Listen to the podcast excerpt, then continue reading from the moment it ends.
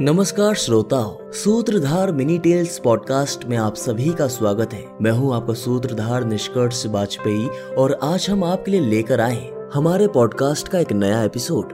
दोस्तों, आज की कहानी में हम आपको बताएँगे कि आखिर युधिष्ठिर ने एक विशाल सांप बन चुके नहुष को आखिर कैसे बचाया था। चलिए सुनते हैं इसके पीछे की पूरी कहानी हमारी आज की मिनी टेल्स में। स्वर्ग से पतन होने के बाद नहुष एक अजगर के रूप में पृथ्वी पर जीवन व्यतीत करने लगा। उनके विशाल शरीर के कारण वह ज़्यादा हिलडुल नहीं सकते थे, और जो भी उनके रास्ते आता, उसे कहकर जीवन बिताते।